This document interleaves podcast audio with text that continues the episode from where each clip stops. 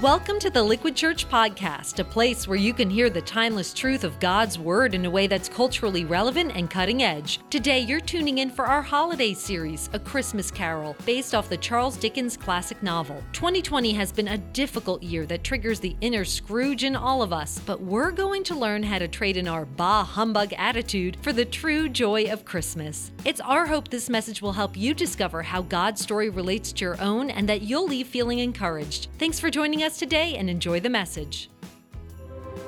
Meet Ebenezer Scrooge, an old miser who hates Christmas. Ah, humbug. It's a story that has captured the imagination for generations.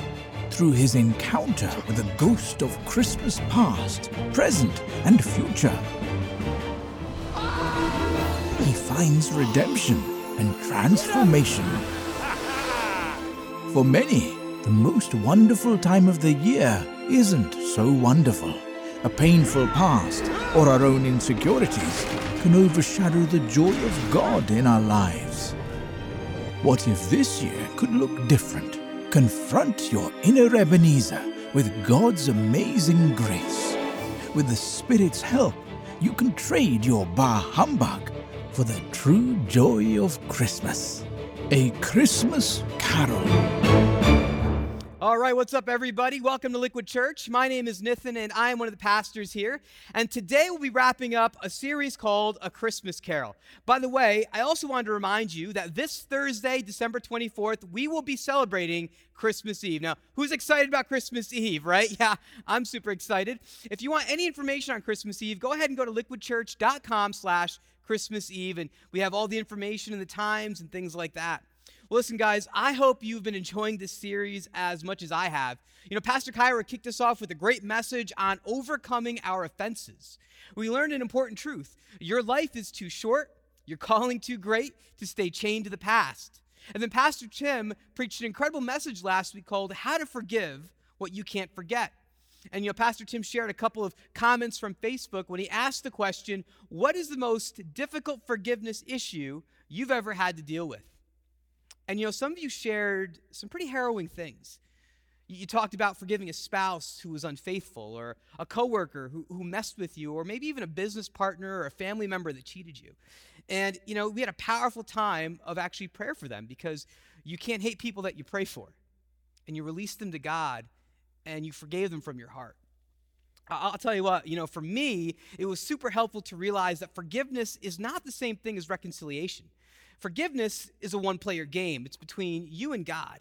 But it's not the same thing as reconciliation. So before you can have reconciliation, you need to have forgiveness. They are two sides of the same coin. And that's what I want to talk about today. How to give the gift of reconciliation. You know, this isn't like a PlayStation 3 or a Nintendo Switch or even getting someone a Baby Yoda. This gift is much more precious. It's a gift that you don't just give to someone else, but it's actually a gift you also give to yourself. And the truth is, many of us don't know how to give this gift because it can feel kind of awkward, a little unnatural to give a gift to someone who you've hurt. But there is good news. Jesus actually teaches us how to do this in Matthew 5, verses 23 to 24. In fact, why don't we go ahead and read that together? It says this: Therefore, if you're offering your gift at the altar, and there remember that your brother or sister has something against you, leave your gift there in front of the altar. First go and be reconciled to them. Then come and offer your gift. Let's pause for a second here. Guys, this teaching is super, super practical. Here we are in church, or church online, and Jesus says, if you're offering your gift at the altar, or if you're going to church, you log into church online, you're watching on demand, or maybe you're here live in person, you're raising your hands in worship, you're jumping up and down, getting your dance on, and you're bringing your worship, your gift to God, and there you remember that your brother has something against you.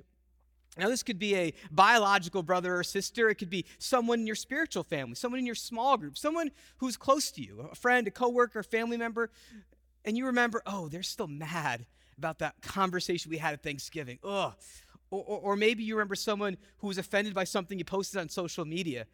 Jesus says, there's a relationship out there in your life, and it's kind of funky. It's kind of incomplete. It feels weird or tense. And he says this. He says, leave your gift at the altar. First, go and be, what's that word, church? Reconciled to your brother. Then come and offer your gift. In other words, don't just start, having a Christmas gift exchange, right? Reconciliation means restoring or fixing a relationship that's broken or needs mending. Revisiting what's happened, making things good with your brothers, because when you make things good with them, you actually begin to make things good with God. You can actually worship again. Jesus teaches us how to do this. When we look at how Jesus forgave our sins, one of the things we realize is there's two dimensions. There is a vertical dimension, and then there's a horizontal dimension. The cross reconciles or repairs our relationships with God. That's that vertical dimension that we see here. But then there's that horizontal dimension with one another, because we can't be good with God and bad with others. But that's a lot easier said than done. Now, I want you to take a look at what my friend Rob here says. He says the most difficult part of reconciliation is getting started, facing the buried emotions that are tied to the event. I thought I was afraid of their response. I was really avoiding how I felt about my actions. Fortunately, God said, go ahead. I love this because he's having that realization that, oh my gosh, like this is something I need to do. I need to correct. Or check out what Jackie said. Jackie says this. She says, it's the possibility of rejection and that I was not in control of the outcome. And I get that, right? We're afraid that we don't know how the process is going to end. We don't know. We're not in control of it. But like Jesus says, as soon as we realize we've done something wrong, that's when we got to move. And I really think that there are at least three reasons why people are afraid to reconcile. I think a big reason is fear, right? Afraid of confrontation and how the other person's going to react. I mean, what if they don't own their part? What if we're vulnerable and now we've given them more, ammo to attack us or hurt us? Or sometimes it's shame. Shame is this intensely painful feeling or experience of believing that we're messed up and not worthy of love or belonging. And then there's that pain. We don't want to expose ourselves to being hurt again. If you make yourself vulnerable, you open yourself up to hurt and pain and attack. It's easier actually to just not seek reconciliation. I just got to let things be. Because you've seen people go through breakups in their marriage. They went to a counselor. They tried reconciliation. It actually made things worse. And the marriage fell apart anyway. Maybe you've never seen true reconciliation. Maybe your parents didn't really do conflict at home. And so it never seemed like there was any issues that ever were happening. Or one of the reasons we don't seek reconciliation is that we haven't forgiven ourselves for what we've done. We're not even reconciled with ourselves. In fact, when Pastor Tim asked last week, what was the hardest forgiveness issue you had to deal with? You know what came up about a third of the time? See, the most difficult question people had was, how do I forgive myself? How do I let myself off the hook? In fact, here's an example from Charlie. Charlie says this. He says, forgiving myself for the disgusting things I've done in my past. I mean, that's shame right there. He's feeling so unworthy and unlovable, he can't even forgive himself. Or take Kim. Kim says this, forgiving myself for my marriage falling apart and getting divorced. Here's a sister in Christ who's in so much pain. Pain from the divorce, and she blames herself for it. She's like, I don't even have to, I have to not only forgive my ex, but I have to forgive myself. Some of you said to me, Nathan, I can forgive what other people have done to me more than I can forgive myself. It's hard. Can we acknowledge it? It's hard to forgive ourselves. And for some of us, the reason is unbelief. We actually can't believe God would be willing to forgive us. And I really think that that's not actually a forgiveness issue. It's a faith issue because we're not choosing to trust in God's goodness or his grace. Or maybe it's out of guilt and shame. We're like, I don't deserve to be forgiven. You don't know what I did. I don't deserve God's forgiveness. It's guilt and shame. But guys, I want you to know that there's a difference between guilt and shame. Guilt says, I made a mistake. Shame says, I am the mistake. See, guilt is actually godly sorrow. Shame is toxic. And godly guilt can lead us to repent. That means turn away from our sin and embrace God's forgiveness. While shame keeps us chained where we're marinating in self-condemnation. And it says, God can't possibly forgive me. I didn't just screw up. I am the screw up. But really, I think the root of both those things is pride. Pride's the reason why we have a hard time forgiving ourselves. Pride doesn't just look like, hey, I'm all puffed up, but it actually can look like insecurity. But guys, you need to know the truth. God sent Jesus into our world to die for your sins, to forgive your sins through his death on the cross once and for all. In fact, Scripture teaches us that Jesus is the ultimate judge. And if the judge of the universe has declared you not guilty, you're not guilty. You're loved and you're fully accepted by God. But then pride kind of works its way in. And you see, what happens when we refuse to forgive ourselves is this. It's like, you know what, Jesus, you're really not the ultimate judge. There's a judge that's higher than you. It's me. I'm actually the one sitting on the judgment seat, not Jesus. And when we realize that we are sitting on the throne, that's when we need to get off and let Jesus be the true judge. Because Jesus doesn't just declare you forgiven. You know what he also says? He says you're pure. He says you're clean. Remember the promise? Though your sins be as red as scarlet, I will wash them white as, what's that, church? Go ahead, type it in the chat. Snow. That's what Pastor Tim talked about last week. When we mess up and we fail and we fall, Jesus invites us to live in the snow globe. Listen to the promise we have in 1 John 1.9. It says this, if we confess our sins, he is faithful and just and will forgive us our sins and cleanse us from all unrighteousness. See, I think the problem is we have a hard time accepting God's forgiveness. We have a hard time believing that Jesus can actually make us clean by what he did for us on the cross. In fact, that's how Katie felt. Katie actually wrote that the hardest part of forgiveness was this. It was forgiving myself. I had to learn that was pride. That with Christ dead on the cross covers all. Who am I to say it's too much? We have to get over ourselves and accept, what's that word, church? Grace. Guys, we got to get over ourselves and accept God's grace. It's not about us. It's about Jesus, amen? And maybe you're here today and you did something wrong and it's so terrible. It's actually defined your life. It's like your life is divided before the event and then after the event. And you may not even feel forgiven. You may not even feel clean, and you can't change what happened. But you can choose to forgive yourself. You know, Pastor Tim said that forgiveness is not a feeling, but it's a decision that you make and a process you enter in. Because here's the truth. Here's the big idea.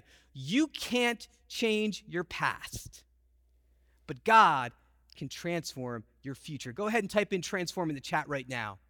See, that's the gift that God wants you to embrace today, the gift of a new future. In fact, that's exactly what Ebenezer Scrooge was discovering. Because of the hurts and the wounds of his past, Scrooge's refusal to forgive himself actually led to bitterness and resentment. And he showed that towards anyone around him, whether it was his nephew Fred or even the poor. Scrooge actually said, it's better for the poor to just die off and limit the surplus. Then the ghosts of Christmas, past and present, show up to confront Scrooge. They confront his cruelty. They're showing Scrooge a time when he enjoyed relationships with others, the error of his ways. In fact, his heart starts to soften. All of this was building up to the meeting with the final ghost, which is the ghost of Christmas yet to come. And when we first meet this ghost of Christmas yet to come, he comes as a shadow, and he slowly grows over Scrooge, and it actually dwarfs him. This ghost terrifies Scrooge. He's silent in his shadow because he represents the uncertainty of the future. And then what he does is he reveals to Scrooge a future if he doesn't mend his ways, which is a lonely, terrifying death. Scrooge is confronted with this death as he's hanging over his grave, and he's telling the Spirit, I'll change. If you give me more time, I'll live differently. I'll honor Christmas in my heart. Just give me a second chance. But it doesn't seem like the ghost of Christmas yet to come really cares, as he eventually pushes Scrooge down into a hole, into a fiery grave. Now listen, I'll admit, whenever I see that, I kind of smile a little bit. I know it's sick. I cheer on the inside. This is why I need Jesus, folks. Because Scrooge is getting exactly what he deserves. The justice part of me is like, yeah, that's right. But guys, I had a really unsettling thought the other day when I was watching A Christmas Carol. You know what it was? It was this. What if I'm Scrooge? Or what if you're Scrooge? Now, maybe we don't hate people or humanity, but, you know, I'm not rich or moody. But I've had Scrooge-like tendencies in my life where I've hurt people. People have hurt me. I've pushed them away. I bury my wounds down. What if I'm the one that needs to change and actually needs to seek reconciliation? The truth is, it won't be easy. It won't be quick. It may take time. But this Christmas, you can actually give the gift of reconciliation. Now, how do we do that? How do we actually walk this out? Well, I want to show you 5 simple steps. Like Tim said last week, these steps are simple, but they are not simplistic. They're hard to do. So if you're taking notes, the first step is you need to own your specific actions and attitudes. Own your actions and your attitudes. Let's look at verse 23. It says this, "Therefore, if you're offering your gift at the altar there, and remember that your brother or sister has something against you," this is when we need to come with someone and actually own what we've done. It's when we say, "Hey, listen, I have a gift for you. I'm finally going to own my crap. You stepped in it, but I said it." Notice that I'm not bringing up what the other person did. Oh, you know, I'm not telling, "Well, you did this and that got me mad. That's why I did what I did." No, you gotta own your actions and attitudes. You know, a friend of mine once told me recently that when she became aware of how her actions had hurt a coworker, she sent a handwritten letter where she actually owned her part in it. And she sent it, but she never got a response. And she kind of felt disappointed by it, but she's like, "I did what God asked me to do, so I'm being obedient." But guys, to really own specific actions or attitudes means that you have to speak it out or write it out. You have to be clear and specific, because there's nothing worse than a fake or general apology. You guys know what I mean by that? When someone says to you, "I'm sorry you took it that way." I mean, that's passive aggressive. Now you're actually putting it on the other person rather than owning it yourself. It's like saying, "Yeah, I'm really sorry. I'm really sorry that you made me buy this gift for you." Guys, be specific when you're owning your part. You may want to minimize it and tell someone, "You're just overreacting. It's not that big of a deal." Or maybe your apology could be too generic. You say, "I'm really sorry for what happened. But can we just get past this? Can we just move on?" Because here's the thing, we are coming at this from a conditional perspective. We actually want the other person to respond in a certain way. So we're trying to be manipulative. Guys, you got to come with your gift and say, "Hey, I offer this to you, no strings attached. And here's the thing, I'm going to be completely vulnerable with you. You can do whatever you want with this, but I need you to know that I'm owning this." In fact, why don't we all say these 3 words that can literally transform everything? It's the words, "I own it." Ready? On the count of 3. Ready? 1, 2, 3. I own it. Turn to your neighbor and say, "I own it." Type in the chat, "I own it." And here's the truth. They may not receive it. They may not react well, but that's okay. You have to do your part that God's calling you to do, and you have to own it. You have to own your specific actions and attitudes. Be specific, because guys, healing comes when we can be specific, when we can name the painful things that we've done. And listen, I know it can be painful and it can be discouraging, but remember this, hold on to this promise. You can't change your past, but God can transform your future. When we can own what we've done, the next step, step number 2, is to don't make excuses. Don't make excuses. Jesus says that as soon as you know that someone has something against you, you got to leave your gift at the altar and go fix it. Don't minimize it. Don't rationalize it. You just got to own it. I know that, I've talked to many guys who during the season of COVID have been struggling with overwork. I mean, they've kind of always struggled with it, but now with COVID and, you're constantly always working, always at home, it's been nonstop. Always working at the office or at home, answering emails while eating dinner. And sometimes when the wife confronts them, they start to make excuses. They'll say, "Well, honey, this is my job. Like, it's really demanding right now. This is the season we're in. Like, I've got to pay the bills. We got to keep the roof over our head. I don't have any control over this." But if we take that kind of attitude, we actually won't lead into reconciliation. You got to own it. You got to say, "Listen, I was selfish. I was actually feeling more fulfilled at work than I did at home. Honey, I'm sorry. I was wrong. Period. Full stop."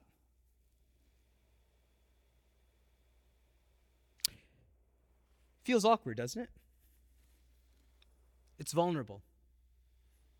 You kind of want to say something to kind of let yourself off the hook, but you can't do that because reconciliation requires you to drop your excuses. All the rationalizations. And be vulnerable. You're actually taking your sin and you're putting it into someone else's hands. And they could use it as a weapon against you. And it's completely human to want to go on the defensive. Like when you've hurt someone, you have to own the hurt that you caused. Maybe you don't see it the same way they did, but you hurt them. So stop justifying it.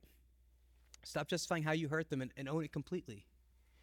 And what you'll find is that there's a gift there when you can own it and not make excuses and you can share it. I was thinking of a story that Pastor Andy Stanley shares when he would do marriage counseling. What he would do is he'd have these couples who were struggling. They'd come to meet with him. And what he would have each of them do is to draw a circle on a piece of paper and make a pie chart. And he would tell the husband, he handed him a marker and said, I want you to actually like X off the part that, you know, is your part of it, like your problem. And so the husband's like, well, I'll be generous. I think maybe 4 or 5%'s my role in this. You know, and then the wife does her part. And then Andy says, okay, here's what we're going to do. We are going to spend the rest of our time only talking about your 5%. And he says that, you know, the guy never wants to do it. He's like, oh, no, it's not my fault. It's her. She's the 95%. They don't want to ever talk about their own part. It's like they just want to focus on what their partner is doing wrong, how they're messing up. But if they do that, it will short-circuit the healing process, and reconciliation can't happen because they care more about being right than in being in a relationship. But listen, if you want to heal the relationships in your life, rebuild your marriage, your friendships, stop making excuses for why you said what you said or why you did what you did. Be specific. Own your attitudes and your actions. And then 3, accept the consequences. You may not think that the way the other person is responding is fair or in proportion to your offense, but you need to respect and honor their boundaries that they've set.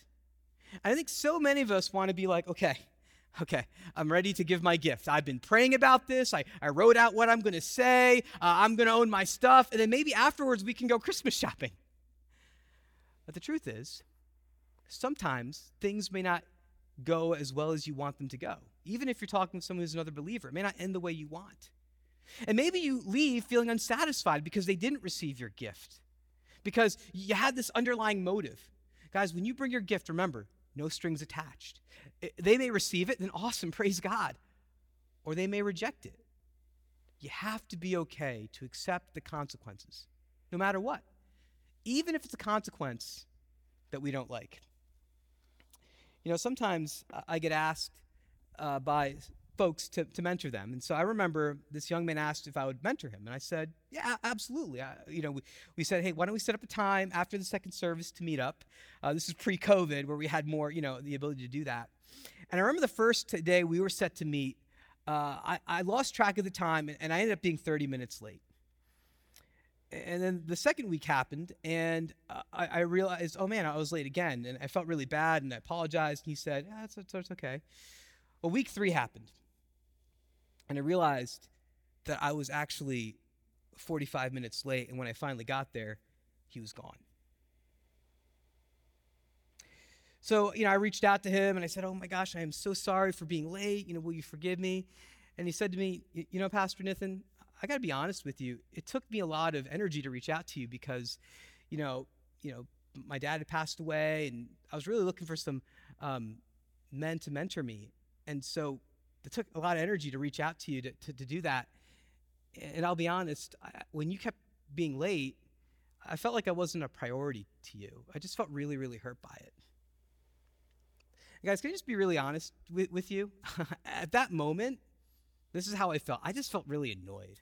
I'm like, you are being so sensitive. Like, come on, man. It's just being late. It's not a big deal. Yeah, I struggle with time management a little bit, but, you know, just get over it. And then I realized, wait a minute. Like, what's wrong with me? Like, why am I responding to this way? Like, this guy was having the courage to step out, to reach out, to you know, actually putting his trust in me. And I let him down. And then I realized, man, I was being such a bad pastor. I was actually adding to his trauma, adding to his hurt. So I said, gosh, I'm so sorry. Will you forgive me? And he looks at me and says, you know, Pastor Nathan, I appreciate you asking me to forgive you. Absolutely, I'll forgive you. But I'll be honest, I don't think I want to meet with you again. I just feel hurt. And guys, this happened a couple years ago. It still stings. when I think about this story, I think about, I really hurt this guy. I broke his trust. I'm going to share with you something that I learned. I learned that trust is something that's gained in inches, but it's lost in yards. Reconciliation is about rebuilding trust. And rebuilding trust takes time. That will mean that you'll have to accept the consequences of what you did. So be prepared. Things may not go the way you want them to go, but that doesn't mean that defines your future. You can't change your past, but God can what? That's right, transform your future. Guys, you don't have to wait for the other person to forgive you to start the reconciliation process. You go to them as soon as the Spirit prompts you. Remember, forgiveness is a choice, not a feeling. The same is true with reconciliation. You choose to take the first step. That's what Jesus says. He says, go and be reconciled. Go, take that first step. And eventually, you'll get to the next one, which is to make it right. Maybe you think, oh, Nathan, it's too late. I messed up. I can't fix it. I just got to move on. Or maybe you did try. You tried to make things right, but they didn't respond the way you wanted them to, so you just gave up. And maybe they put some boundaries in your life, and they said, you can't get back into my life until you change your behavior, change how you've been acting and living, so you're doing everything that you can to make things right. Or maybe you think the damage is so bad. How could I possibly rebuild this? Guys, Jesus isn't saying that you need a blueprint for the whole thing. He's asking you to take the first step. He says, first, go and be reconciled to your brother. Then come and offer your gift. You betrayed a close friend of yours because they discovered that you were gossiping behind their backs. Well, you have an opportunity now to build them up publicly whenever you talk about them, to esteem them in front of other people. You can make things right with your friend. Or maybe you mocked a coworker because of their accent or English wasn't their first language, and you realize, man, you had this false belief that because someone has an accent or they don't talk the same way that they do, that what they say doesn't matter, even though they speak two languages and you barely speak one. But you want to make it right, so you make sure that you listen to that voice of your coworker and you allow their voice to have an impact. You highlight that. We see Scrooge making things right in A Christmas Carol. After Scrooge's visit with the ghost, he wakes up and he realizes he hasn't missed Christmas morning. He hadn't missed it, and there's been this transformation in Scrooge. He's got this spirit of generosity. He gives over in abundance to the poor. He's been transformed on the inside, and it leads him to seek reconciliation on the outside. Scrooge knows that he can't change his past, but God can transform his future. Scrooge goes on to his nephew Fred's house for Christmas. And at first they're like, we don't know what to do. Scrooge is here. But then they welcome him with open arms. They invite him to come in, and they're just celebrating that Scrooge is there with them. And they have a feast together. And it is a time of celebration because Scrooge is a changed man. Not only that, Scrooge pays for Tiny Tim's surgery. And it becomes like a second father to him. Scrooge goes above and beyond. He doesn't just feel bad, but he actually moves to action, which brings us to the final step, which is to ask for forgiveness. You might think, well, Nathan, isn't this last step inconsequential? Because if I'm doing the first four, do I really need to ask for it? Can I just say, though, there's something powerful about humbling yourself and asking for forgiveness. It reminds me of the story of a guy named Joe Avila. You've probably never heard of Joe, but Joe grew up having a history of drug and alcohol abuse. It all came to a head one night in 1993 where Joe got into a car accident. It was actually a hit and run. He hit someone and he left, and he found out later he killed a 17-year-old girl named Amy Wall. When Joe appeared before the judge saw that he had such issues with chronic alcohol abuse that he gave him the maximum sentence of 12 years. While Joe was in prison, he felt such an intense regret and shame, actually dealing with this dark side of who he was, he actually attempted to take his life. He said, I can't live with myself. I can't bear the shame. But he was spared. And Joe gave his life to Jesus, became a follower of Christ, and from that moment on, there was this transformation that took place. He almost became like a Joseph, who was one of the most trusted prisoners. He cared for the other prisoners. The guards trusted him. In fact, he was able to earn an early release. But he never forgot about Amy's family and the hurt that he caused them. And he started to pray, God, if there's any way, can you bring reconciliation and healing to that family? And through a mentor, Amy's brother reached out to him. And they sat across from one another, and Joe had to listen as Amy's brother shared what his sister meant to him, how she was always there sticking up for him and always leading him on these fun adventures. And as her brother is sharing these things, Joe begins to weep. And when her brother finished, Joe asked, I know I don't deserve to ask for this, but could you forgive me? And Amy's brother forgave Joe. A couple months later, Amy's father approached Joe about meeting, and they sat at a table where Joe was on one side and her dad was on the other. And her dad started to explain just what Amy meant to him, how, he would visit Amy, her grave on her birthday, but also on her death day. I mean, can you imagine sitting across the table from the man who took the life of your daughter? And so Joe is listening to Amy's dad talk about Amy. And Joe doesn't even know how to ask the question. How do I ask this man to forgive me for taking the life of his daughter? And then before Joe knew what was happening, Amy's dad got up, went across the table, and embraced Joe and said, I forgive you.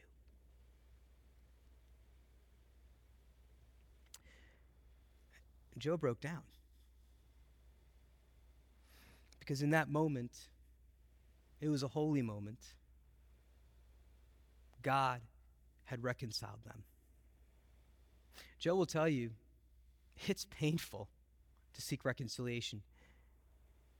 You have to deal with some of the dark parts of the things that you've done and then submit them to Christ. But Joe and the Wall family were able to experience the gift of reconciliation, and it led to healing. The gift of reconciliation brought healing to both Joe and the Wall family. In fact, God's been using Joe at a ministry called Prison Fellowship, where he's able to actually introduce other prisoners to the power and the forgiveness and the reconciliation that comes from Jesus. Now listen, I know some of you, your hurt may not be nearly as heavy or as tragic as that, but it's still a big deal. And I wonder, who is God asking you to give the gift of reconciliation to this Christmas? What if you actually decided to take these steps? You actually decided to own your specific actions and attitudes. You were going to not make excuses, accept the consequences, start to make it right, ask for forgiveness. What would happen? When Scrooge first meets the ghost of Christmas yet to come, he asks this question. He asks, are these the shadows of the things that will be, or are they shadows of the things that may be only? Meaning, will these definitely happen, or can I change the outcome? And listen, guys, I have really good news for you this Christmas. Because even though you can't change your past, God can transform your future. You can give the gift of reconciliation today. And listen, they may not reciprocate it right away, but give it time. Take the initiative. Do what God has asked you to do right now. And listen, the consequences, they may still be painful. Trust is going to need to be rebuilt, and it will be agonizingly slow. But you can begin the process of healing right now. So I got to ask, is there someone that you need to make things right with? Is there a future with them that looks bleak, but you could change it? A family member, maybe you cut off because of who they voted for? A coworker that took credit for a project you spent your entire life working on? Or maybe it was a friend that you had a falling out with, and right now God's bringing them to mind to begin to fix that breach.